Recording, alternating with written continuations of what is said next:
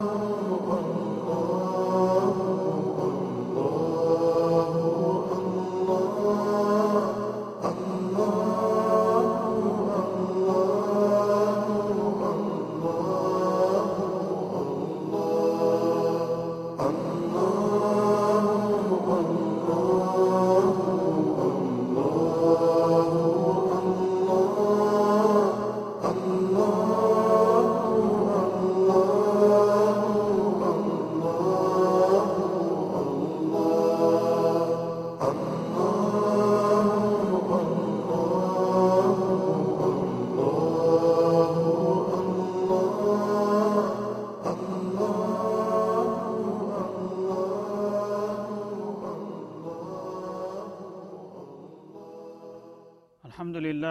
العالمين والصلاة والسلام على سيد الأنبياء والمرسلين نبينا محمد وعلى آله وصحبه والتابعين أجمعين እንደምን አደራችሁ ወገኖች በምንሰማው ሁሉ አላህ ይጥቀመን እያልኩኝ በዛሬው ዕለት የምንጀምረው የሱረት ልፈጅርን ትርጉምና ማብራሪያ ነው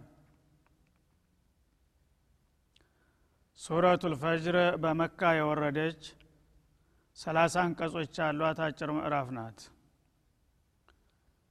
እርሷም የተለያዩ ቁም ነገሮችን ተጠቁመናለች መጀመሪያ አላህ ስብሓናሁ ወተአላ በተለያዩ ነገሮች ቃለ መሀላ ይከፍትልናል።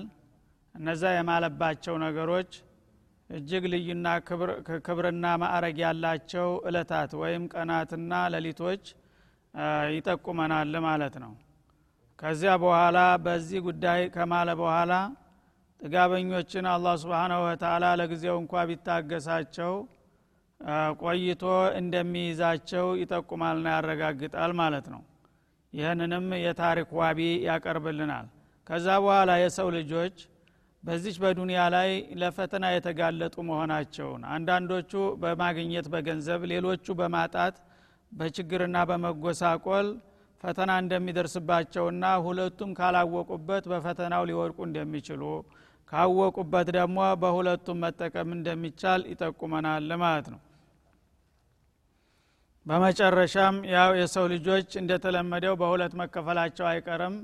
በስራ ውጤታቸው ወይ አላህ ስብሓናሁ ወተላ ለመልካም እድል የመደባቸው አልበለዛም ደግሞ ለኪሳራ የዳረጋቸው መሆኑን ጠቁማ ታጠቃልላለች። ቢስሚላህ ራህማን ራሒም እጅግ ሩህሩ በጣም አዛይ በሆነው አላህ ስም እንጀምራለን ወልፈጅር በጎህ እምላለሁ ይላል አላህ ስብሓናሁ ወተአላ ፈጅር ማለት እንደሚታወቀው የፈጅር ማለት የሌሊቱ ማገባደጃ ላይ የሚመጣ ወገገን ነው በምስራቅ በኩል ማለት ነው። እና ንጋት በሚደርስበት ጊዜ በምስራቅ በኩል ባለው አድማስ አግደሞ የሚተኛው ብርሃን ፈጅር ይባላል ማለት ነው። ከዛ በፊት ያለውም ፈጅር ቢባልም ያኛው ፈጅር ልካዚብ ነው። ከዛ በኋላ ቆይቶ ፀሐይ መውጣት ይከተለዋል። እንግዲህ ከድግድግ ጨለማ በኋላ ያንን የመሰለ ብርሃን በምስራቅ ማምጣትና ጨለማውን ወደ ብርሃን መቀየር ያስቻለ ጌታ መሆኑን ለመጠቆምና ለማስተዋወቅ በስራ ውጤቱ ይምላል ማለት ነው። ያንን የመሰለ ድግድግ ጨለማ አስወግዶ በፈጅር በጎህ የሚያበራ በሆነው ኃይሌ እምላለሁ እንደማለት ይሆናል። ወለያሊን አሽር እንደገና በአስሩ ሌሊቶችም እምላለሁኝ ይላል። አስሩ ሌሊቶች የሚባሉት ምን አይነቶቹ ሌሊቶች ናቸው በሚለው ዑለሞች በሁለት ደረጃ ይከፈላሉ። አንደኛ የረመዷን መጨረሻ ላይ የሚገኙት አስር ሌሊቶች ናቸው አሽረ ለአዋኪር የሚባሉት ማለት ነው። እነዛ ሌሊቶች አላህ ስብሓንሁ ወተላ ከአመታቱ ቀናት ሁሉ የባረካቸውና የመረጣቸው በተለይም በውስጣቸው በነጠላ ቁጥሮች ላይ አንድ ቀን ሌለተል የምትገኝባቸው በመሆናቸው ልዩ ክብር አላቸውና በነዛ ሌሊቶች እምላለሁኝ ይላል ማለት ነው።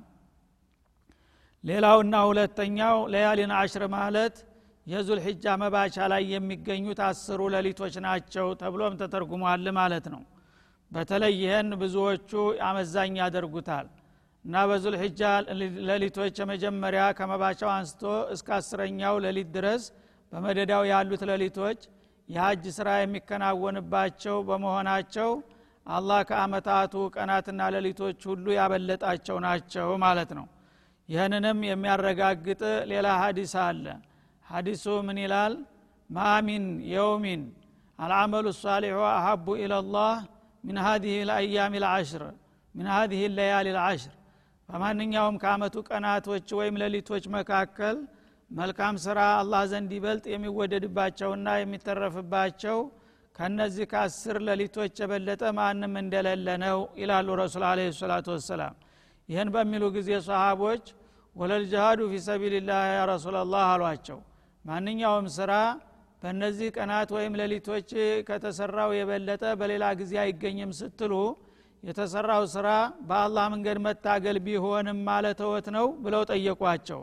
ምክንያቱም በአላህ መንገድ ለሃይማኖት በቅዱስ ጦርነት መሳተፍ ምን ያህል እንግዲህ ትልቅ ማዕረግና ክብር ያለው መሆኑን በሌሎች አያቶችና ሀዲሶች ቀደም ሲል ተምረውት ነበረና ያንን አስገነዘቧቸው። ያነ ወለል ጅሃዱ ፊ ሰቢልላህ አሉ። በእነዚህ ቀናቶች ከሚሰሩት ዒባዳ ጋራ በአላህ መንገድ ታግሎ የሚገኘው ምንዳ ቢሆን የሚስተካከል አይደለም አሉ። ኢላ ረጁለን ኸረጀ ቢማሊህ ወነፍሲህ ፈለም ይዑድ ሚን ዛሊከ ቢሸይ። ግን ከታጋዎቹ መካከል ነፍሱንም ገንዘቡንም ይዞ ወጥቶ ሁሉንም ነገር ለአላህ አላማ ሰውቶ በዛው የቀረ ታጋይ ካልሆነ በስተቀር ይህን ሊወዳደር የሚችል አይሆንም አሉ ማለት ነው። እና ከሙጃሂዶቹ እንግዲህ ብዙ ምስዋት የከፈሉት ከዚህ በላይ ነው አጅራቸው ማለት ነው። መለስተኛ ከሆነ ግን እሱም ከዚህ ላይወጣ ይችላል በማለት የእነዚህን ቀናቶች ማዕረግና ክብር በአጭሩ ጠቆሙ። እና የሚሰራው ስራ በእነዚህ በተባረኩና በተመረጡ እለታት ምንድን ነው ወደሚለው ስንመጣ አንደኛ ያው ረመዷን ከሆነ ዋናው ስራ ሌሎቹ መደበኛ ኢባዳዎች እንደተጠበቁ ሆኖ የረመዷንን አዳብ ጠብቆና አስተካክሎ መጾም ዋነኝነት ይጠቀሳል ማለት ነው ከዛም ቅያመ ሌይል ሌሊትን በተቻለ መጠን በስፋት በሶላትና በዒባዳ ማሳለፍ ዋና ሲሆን እግር መንገዱን ምጽዋት ዱዓ ዚክር ቲላወት አልቁርአን የዚያረት አልአቃሪብ ወልአሕባብ የመሳሰሉትን ነገሮች መጨመር ከሚፈለጉት ተግባራቶች ይሆናሉ ማለት ነው። ወደ ዙልሕጃ አስር ቀናት ስንመጣም ደግሞ በዋነኝነት የሚጠቀሰው አቅሙ ለፈቀደለት ሀጅ መሄር ነው። ሀጅ በዛ ወር ከሚሰሩት ዒባዳ ሁሉ የበለጠ ነውና ማለት ነው። ከዛም እግር መንገዱን አሁን ቅድም የተጠቀሱት የአዝካርና የዒባዳ አይነቶችን ማብዛት በዛ ውስጥ ይካተታል ማለት ነው። ስለዚህ እንግዲህ አላህ ስብሓናሁ ወተላ እግር መንገዱን እነዚህን ቀናቶችና ሌሊቶች ያስተዋወቀው በነዛ እለታት በትጋትና በንቃት ዒባዳ ሰርተን በትንሽ ስራ ብዙ አትርፈን እንድንገባ በመሻት ለመጠቆም ነው ማለት ነው ወሸፍዒ ወልወትር ይላል። እንደገና ደግሞ በጥንድና በነጠላ ነገርም እምላለሁኝ ይላል። ጥንድና ነጠላ የሚለው ምን ለማለት ነው በሚለው የተለያዩ ትርጉሞች አሉ። በጥቅሉ ግን ሁሉንም የሚያካትተው ሸፍዕ ማለት ፍጡሮች ማለት ነው። በፈጠርኳቸው ፍጡሮች ሁሉ እምላለሁኝ። ፍጡር የተባለ ሁሉ አጣማጅና አምሳያ አለውና ማለት ነው። ወትር ማለት ደግሞ ፈጣሪ ማለት ነው። ብቸኛ ጓደኛና ወደረኛ የሌለው ወትር ይባላል ማለት ነው። ስለዚህ እነላህ ዊትሩን ዩሕቡ ልዊትረ ፈአውቲሩ ይላሉ። አላህ ጓደኛ የሌለው ብቸኛ ጌታ ነውና እንደሱ ነጠላ የሆኑ ነገሮችን ይወዳል ተዒባዳምና ሶላተል ወትርንም ስለሚወድ ወትርን ሳስግዱ እንዳትተው ያሉትም ለዚህ ነው ማለት ነው። ስለዚህ በፍጡሮችና በእኔ በራሴም ጭምር እምላለሁኝ ማለቱ ነው ወለይሊ በሌሊትም እምላለሁ ኢዛ የስሪ በሚጓዝበት ጊዜ። የሌሊቱ ሰዓት ቀስ በቀስ እየተንሸራተተ በሰኮንድና በደቂቃ እየተሸጋገረ ወደ ንጋት በሚጓዝበት ጊዜ እምልበታለሁ ይላል። ይህም እንግዲህ የአላህን ሀያልነትና ታላቅነት የሚጠቁም ክስተት ነውና በአለም ደረጃ ድቅድቅ የነበረውን ጨለማ ወዲያውኑ ወደ ንጋት እየነዳ ወስዶ በብርሃን የሚቀይር የሆነ ጌታ በዚህ እንግዲህ ስራ ውጤቱ ይምልበታል ማለት ነው።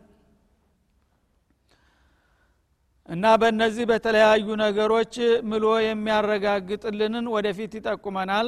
ሀል ፊ ዛሊከ ቀሰሙን ሊዲ ሂጅር።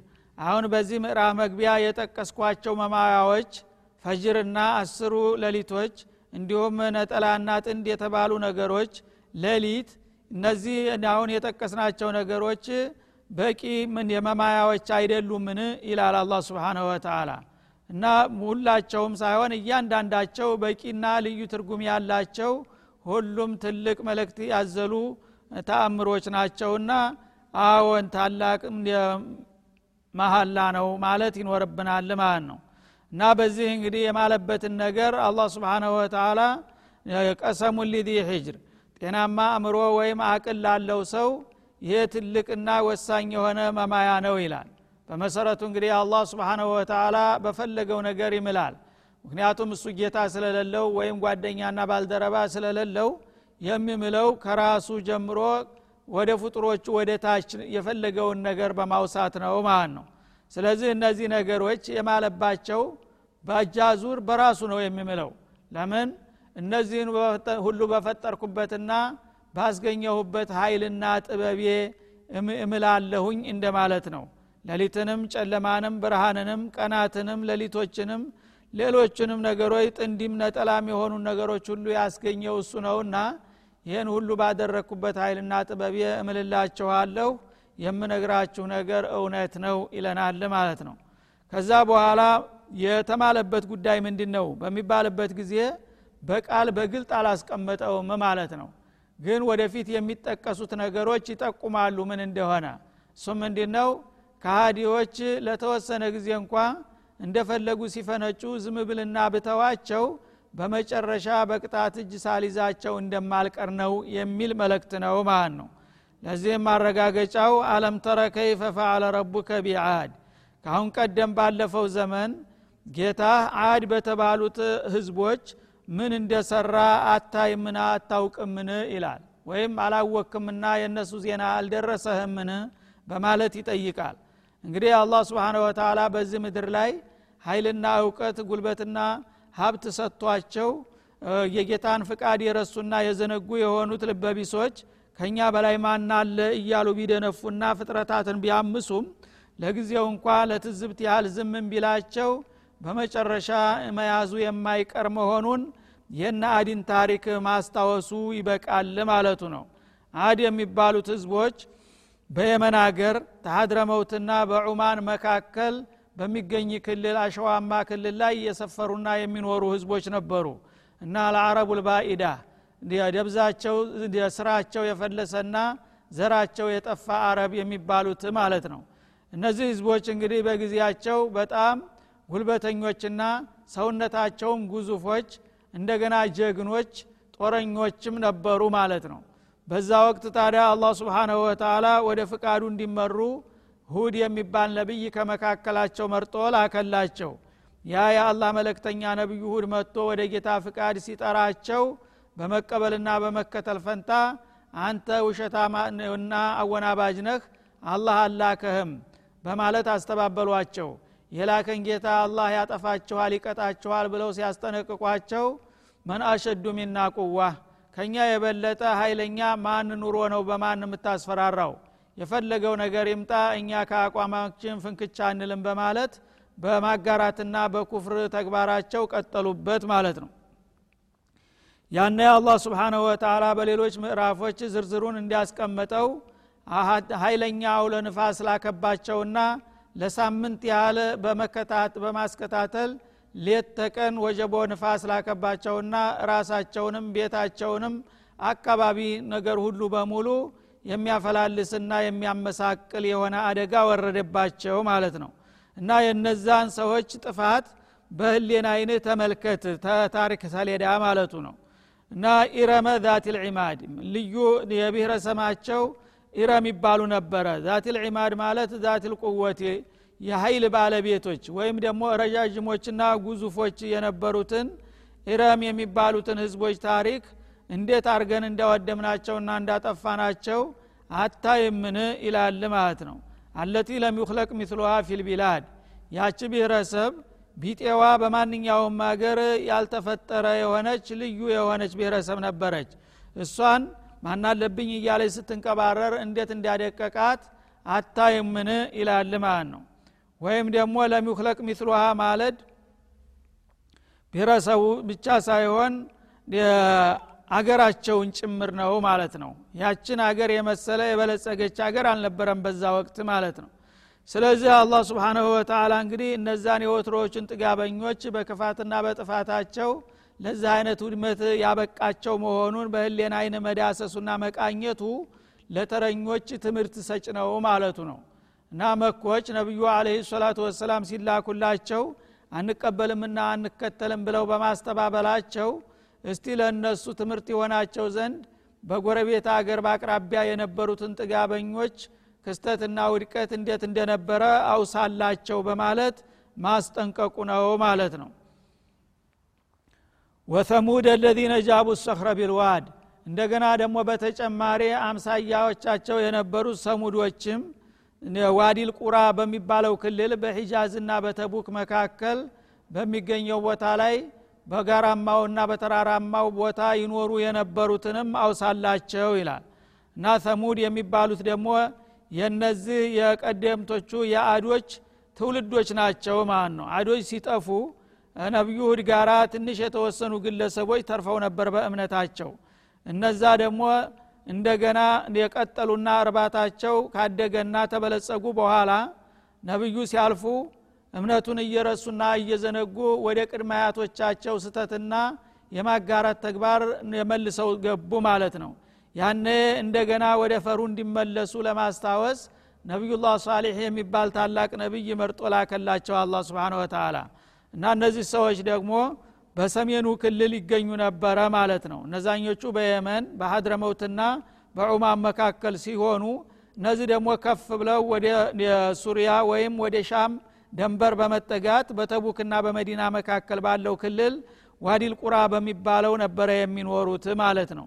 እነዚህ ደግሞ በጣም ጥበበኞችና ጉልበተኞች ነበሩ እና ጋራ ተራራን ውስጡን እየቦረበሩ የምድር ቤት ይሰሩ ነበረ ማለት ነው እንደዛ አይነቶቹንም ሰዎች የአላህን መልእክተኛ በማስተባበላቸውና በጌታቸው ላይ በማመጻቸው አላህ እንዴት አድርጎ እንዳጠፋና እንዳደቀቃቸው አታይምን በማለት ጥያቄ ያቀርባል አቅል ላለው ሰው ሁሉ ማለት ነው።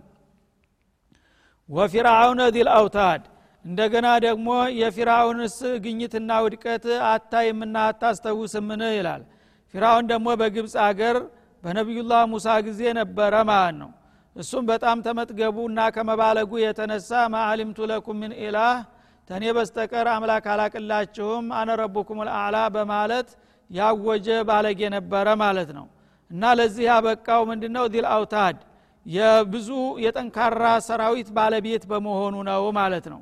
እና ሰራዊቱ ማንም የማይበግረው የእሱ ሰራዊት ከመሸገበት የፈለገው ኃይል ቢመጣ ስንዝር እንኳን ሊያንቀሳቅሰውና ሊታገለው የማይችል እየተባለ የሚነገርለት ኃይል ነበረ ማለት ነው። ወይም ደግሞ የሰራዊቱ በሜዳ ላይ ድንኳኑን በሚጥልበት ጊዜ ድንኳኑ ልክ ከተማ ይመስል ነበረ። የዛ አይነት እንግዲህ የብዙ ድንኳን ባለቤት የሆነ ሰራዊት አባት የነበረው ፊራውንም እንዴት እንደጠፋ ማስታወሱ ይበጃል ማለቱ ነው። አለዚነ ጦቀው ፊልቢላድ እነዚህ ሁሉ በየተራቸው በሀገራቸው እጅግ የባለጉና ደንበር ያለፉ ነበሩ። ግን አላህ ስብሓናሁ ወተላ በዛ ጥጋባቸው ማንም አይነካንም ሲሉ እንዴት አድርጎ በቀላሉ እንዳራገፋቸውና እንዳደቀቃቸው አስታውስና ንገራቸው ይላል። ፈአክተሩ ፊሃ አልፈሳድ እና ሁሉም በየሀገራቸውና በየተራቸው ጥፋትን አበዙ። አገር ወገንን የሚያወድምና የሚያጠፋ ወንጀል አብዝተው ፈጸሙ ማለት ነው። ያነየ ፈሶባ አለህም ረቡከ ሰውጡ አዛብ ያንተ ጌታ በእነዚህ አይነት ጥጋበኞችና ጥፋተኞች ላይ የቅጣትን አይነት ሁሉ አወረደባቸው ይላል ማለት ነው። እና እንግዲህ እያንዳንዳቸው የተለያዩ አደጋዎች ወርደው እንዲያጠፏቸው ተደረጉ ማለት ነው። የመጀመሪያዎቹ አዶች ቀደም ሲል እንደተጠቀሰው በነፋስ ኃይል ሲጠራረጉና ሲንኮታኮቱ ሰሙዶች ደግሞ በመላይካ ጩኸት ባሉበት ዝም እንዲሉ ተደረጉ ማለት ነው እነ ፊራውን ደግሞ ከነ ሰራዊታቸው ባህር ገብተው እንዲሰጥሙ ተደረጉ። በዚህ አይነት ሁላቸውም የአደጋ ሰለባ ሊሆኑ ቻሉ በማለት ተከታውን ትውልድ የእነሱን ታሪክ ተምሮ ከእነሱ ስተት እንድታረምና ወደ ትክክለኛው መስመር እንዲመጣ ይጋብዛል አላ ስብን ወተላ እና ሰውጦ አዛብ ማለት ነው አዛብ እንደማለት ነው። የቅጣትን አይነት ሁሉ አወረደባቸው ለእያንዳንዳቸው የተለያየ ቅጣት ሰጣቸው ማለት ነው። እነ ረበከ ለቢል ሚርሳድ ያንተ ጌታ ምንጊዜም ቢሆን ለእንዲህ አይነቶቹ ጥጋበኞችና ትቢተኞች በመጠባበቅ ላይ ነው እና እነሱ ብቻ ሳይሆኑ ከዛም በኋላ ለሚመጡት ቢጤዎቻቸው እንጠባበቃቸዋለን። ምን እንደሚያደርጉና ምን እንደሚሰሩ እንከታተላቸዋለን። ካስፈለገ ለእነሱም ድርሻቸውን እንሰጣቸዋለን ሲል አስጠነቀቀ ማለት ነው። እና ማንም ጥጋበኛ በዚች ምድር ላይ የፈለገውን ያህል ቢፈነጭም ቀጠሮ እስከሚደርስ እንጂ አላህ ስብሓናሁ ወተላ ወይም ምን ኡመትን ኢላ ከላፊሃ ነዚር እንዳለው ሁሉንም ፍጡሮች በየተራቸው አስፈላጊውን ቅጣት የሚሰጥ መሆኑን ነው የሚያረጋግጠው ማለት ነው።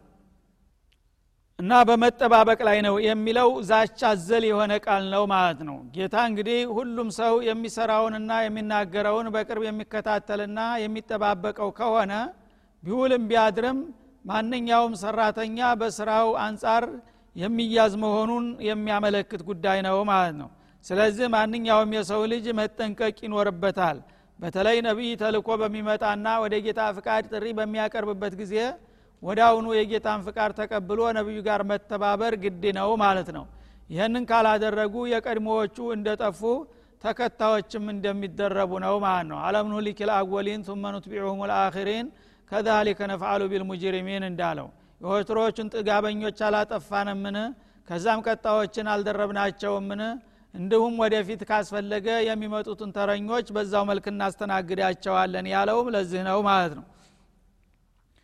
በዚህ መልክ እንግዲህ ጥጋበኞችንና ትቢተኞችን ካስጠነቀቀና የእሱን የቅርብ ክትትል ከጠቆመ በኋላ የሰው ልጆች በዚህ ምድር ህይወታቸው የተለያዩ እድሎችና መጥፎ ነገሮች እንደሚያጋጥሟቸው ጠቁሞ እነዛ ነገሮች ሲመጡ በምን መልክ መቀበልና ማስተናገድ እንዳለባቸው ለማስተማር ፈአመል ኢንሳኑ ኢዛ መብተላሁ ረቡህ ይላል። ሰው ሲባልማ ጌታው በዚች ምድራዊ ህይወቱ ላይ በሚፈትነው ጊዜ ገንዘብና ስልጣን ወይም ጉልበት ሀብት በመስጠት በሚያንበሻብሸው ጊዜ ፈአክረመሁ ለጊዜው ሲያከብረው ወነዓመሁ የተለያዩ ጸጋዎችን ችሮ ሲያቀማጥለው ፈየቁሉ ረቢ አክረመን። ይህንን ጌታ የቸረውን ነገር እሱ በልዩ ችሮታው እንዳገኘው በመቁጠር ጌታዬ እኔን አከበረኝ መከበር የሚገባኝ መሆኑን አውቆ ተገቢ ክብሬን ሰጠኝ እያለ የሚደነፋ ይሆናል በግብዝነት ማለት ነው። እንግዲህ ጌታዬ ይህን ነገር የሰጠኝ ሊታዘበኝና ሊሞክረኝ ነው ስለዚህ እሱ የሰጠኝን እድል እሱ በሚወደውና በሚፈልገው መንገድ ካልተጠቀምኑበት ያስጠይቀኛል በማለት ጌታውን ማመስገንና መጠንቀቅ ሲገባው እሱ በልዩ ሁኔታ ለዚህ እድል ብቁ መሆኑን አውቆ እንደሰጠው በመቁጠር ጌታዬ መልካም እድሉን ሰጠኝ። ምክንያቱም እኔ ለመልካም እድል ተገቢ ነኝና እያለ ይደነፋል ማለት ነው። ይህንን እንግዲህ ማለቱ ስተቱ ነው መጀመሪያ ከብዙ ሰዎች መካከል አንድ እድል እና ጸጋ በሚሰጠው ጊዜ አንድ ሰው በጉልበትም ሆነ በእውቀት ከማንም አይበልጥም ማንም ሰው ማለት ነው። ከሱ የበለጡ አዋቂዎችና ጉልበተኞች ትጉ ሰራተኞች የእሱን ያህል ገንዘብ አለማገኘታቸው ሰንፈው ደክመው ሳይሆን አላህ ስላልሻላቸው ነው።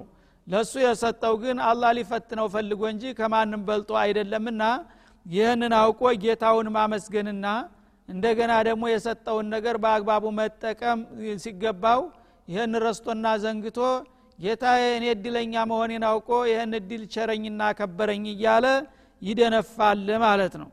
ወአማ ኢዛ መብተላሁ በተቃራኒው ደግሞ በሚፈትነው ጊዜ ፈቀደረ አለህ ሪዝቀሁ ሲሳውን በሚያጠብበት ጊዜ ይላል። ማለት እንግዲህ እየሰራ እየደከመ አልቋጠርለት ብሎ ገንዘብ በሚያጣበትና በሚጎሳቆል በሚቸገር ጊዜ ፈየቁሉ ረቢ አሃነን ጌታዬ አዋረደኝ በማለት ያኳርራልና ይወቅሳል ማለት ነው። እና አሁንም ደግሞ ሲያሳጣው ጌታዬ ይህን ነገር ያልሰጠኝ ምናልባት ቢሰጠኝ የማይጠቅመኝ መሆኑን አውቆ ነው። ለኸይሩ ነው አልሐምዱሊላህ አላ ኩል ሀል ብሎ ሶብር ማድረግ ሲገባው እንደገና ተስፋ በመቁረጥና በመበሳጨት ጌታ አዋረደኝ እያለ ይወቅሳል ባለማወቁ ማለት ነው የሚገባው ግን በሚሰጠው ጊዜ ጌታውን ማመስገንና እሱ በሚወደው መንገድ መጠቀም ነበረ። በሚያጣ ጊዜ ደግሞ ጌታ የከለከለኝ ለኸይሩ ነው እኔ በማላቀው ምክንያት እሱ የሚያቀው ነገር ስላለ ነው ብሎ ሶብርና ትግስት ማድረግ ነበረ። ይህን ቢያደርግ ኑሮ በማገኘቱም ሆነ በማጣቱ ተጠቃሚ ይሆን ነበረ በሂደቱ ማለት ነው። ስለዚህ በሀዲስ አልቁርስ ኢነ ምን ዒባድላህ መን ላ ዩስሊሑ ኢላ ልغና ወኢነ ምንሁም መን ላ ዩስሊሑ ኢላ ልፈቅር ከባሮች መካከል ሀብት እንጂ የማይስማማቸው ሰዎች አሉ። ሀብት ካልሰጠኋቸው የሚሳሳቱና ከኔ ጋር የሚጣሉ መሆኑን ስለማቅ ለነዛ ሰጣቸዋለሁኝ አንዳንዶቹ ደግሞ በተቃራኒው ድህነት እንጂ የማይስማማቸው አሉ። ድህነት ካልያዛቸው በጥጋብ አሁኑ መጠን አልፈው በመሄድ ራሳቸውን አደጋ ላይ ይጥላሉ ለሌሎችም ህዝቦች ዳፋ ይሆናሉ። ስለዚህ ነው የምሰጠውም የምነፍገውም ይላል ማለት ነው። እንጂ አላህ ስብሓናሁ ወተላ የሰው ልጆችን የሚመነዳው በቋሚ መልኩ በዛኛው በመጪው ዓለም በአኸራ ነው እንጂ በዱንያ አይደለም። በዱንያ የስራ የትዝብት መድረክ ናት ማለት ነው። ወዳጅም ሆነ ጥላት አላህ ስብሓናሁ ወተላ የፈለገውን ነገር ይሰጠዋል የፈለገውን ነገር ይነሳዋል በደግነቱም የሚመነዳው በዛኛው ዓለም ነው በክፋቱም የሚመነዳው በዛኛው ዓለም ነው። መደበኛ የምንዳ መድረክ አኸራ ማለት ነው። እዚች ምድር ላይ ግን በመጥፎም ሆነ በመልካም ነገር አላህ ስብሓነ ወተላ የሚሞክርህ ለመፈተን ብቻ ነው ማለት ነው። ስለዚህ አላህ ገንዘብ የሰጠው ሀብት እድሜ የሰጠው ሁሉ አላህ የወደደው ነው ማለት ስተት ነው። እነዚህን ነገሮች ደግሞ የተነፈገ ሰው አላህ የጠላው የተረገመ ነው ማለትም ስተት ነው። እንግዲያሳ በማገኘቱም ሊጠቅመው ይችላል በማጣቱም ሊጠቅመው ይችላል። በተቃራኒው በማገኘትም በማጣትም የሚጎዳም ሰው አለ ማለት ነው። ስለዚህ ይህንን አውቆ አላህ ስብሓናሁ ወተላ ፈተና በሚሰጠው ጊዜ በጥንቃቄ ሀብት ያላቸውን በሀብታቸው ጥሩ ስራ ገቢተው የበለጠ ለዘላቂው አለም ቦታ ሊያዘጋጁበት ይገባል ማለት ነው። ያጡትም ደግሞ ትግስት አድርገው ጌታቸው የሰጣቸውን ውሳኔ በጸጋ በመቀበል በሶብራቸው እነማ የወፈ ሳቢሩን አጅረሁም ቢገይር ሒሳብ እንዳለው አትራፊ ሊሆኑ ይችላሉ። ስለዚህ ነቢዩ አለህ ሰላቱ ወሰላም በሀዲሳቸው የሙሚኖች ጉዳይ በጣም ያስገርመኛል አሉ። ሙሚኖች በሁሉም ነገር ካወቁበት ተጠቃሚ ናቸው አሉ። ይህ ለአማኞች እንጂ ለማንም አይሆንም። እና መልካም ነገር በሚደርስበት ጊዜ ሶብር ያደርጋል መልካም ነገር በሚያጋጥመው ጊዜ ሹክር ያደርጋል ጌታውን ያመሰግናል። በማመስገኑ እንደገና ተጨማሪ ታላቅ ምንዳ ያተርፋል አሉ። መጥፎ በሚደርስበት ጊዜ ደግሞ ሶብር ትግስት ያደርጋል በትግስት ደግሞ የበለጠ ዋጋ ያገኛል። ስለዚህ ሙእሚን ሁልጊዜ መጥፎም ሆነ መልካም ካጋጠመው ምላሹን ካወቀበት የሚጎዳ ሳይሆን የሚጠቀምና የሚያተርፍ ነው በማለት ያስተማሩት ስለዚህ ነው ማለት ነው። ስለዚህ ዱንያን የሁሉ ነገር መለኪያ ልናደርጋት አይገባም በተለይ በአሁኑ ጊዜ ሰዎች የመንፈስን ጉዳይ በመዘንጋትና በመርሳት ሁሉም ነገር መለኪያው እና መመጠኛው የሀብትና የጊዜያዊ ኑሮ ጉዳይ ሆኗል ማለት ነው። አንድ ሰው መልክ እውቀት ጉልበት ስልጣን ሀብት ካለው በቀጥታ አላህ የባረከውና የወደደው አድርገን ነው የምንወስደው። ካፊር ሙናፊቅ ሙሽሪክ ሙጅሪም ቢሆንም ማለት ነው። በተቃራኒው ደግሞ ዲን ያለው ሁኖ አላህን የሚፈራ ሁኖ ሀብት ታጣ ጤንነቱ ከተጓደለ ችግር ካጋጠመው እኛ ባናቅ ነው እንጂ አላህ የጠላው የተረገመ ሰው ነው ብለን ነው የምንገምተው ማለት ነው። ይህ አባባል ፍጹም ስተት ነው ማለት ነው። አላህ ስብንሁ ወተላ ዱንያን የወዳጅና የጥላት መለያ አላደረጋትም ማለት ነው። ይህማ ከሆነ ሀብት ያላቸው ሁሉ የአላህ ወዳጆች ናቸው እሱን ያጡ ሁሉ የአላህ ጥላቶች ናቸው ወደሚል ድምዳሜ እንሄድና ከነቢያትም አብዛኛዎቹ ሀብታሞች አልነበሩምና እነዛ ሁሉ በዚህ ውስጥ እንደሚገቡ ነው ማለት ነው። ስለዚህ ሀብት ማገኘት ወይም ጉልበትና ስልጣን የተለያዩ ጊዜያዊ ጥቅማ ጥቅሞችን ማካበት አላህ የወደደው መሆኑን አይደለም የሚያመለክተው ማለት ነው። እንግዲያውሳ ይህን ሰውዬ አላህ ስብሓናሁ ወተላ እሱ ለሚያውቀው ምስጥር የተወሰነ እድል ሰጥቶታል።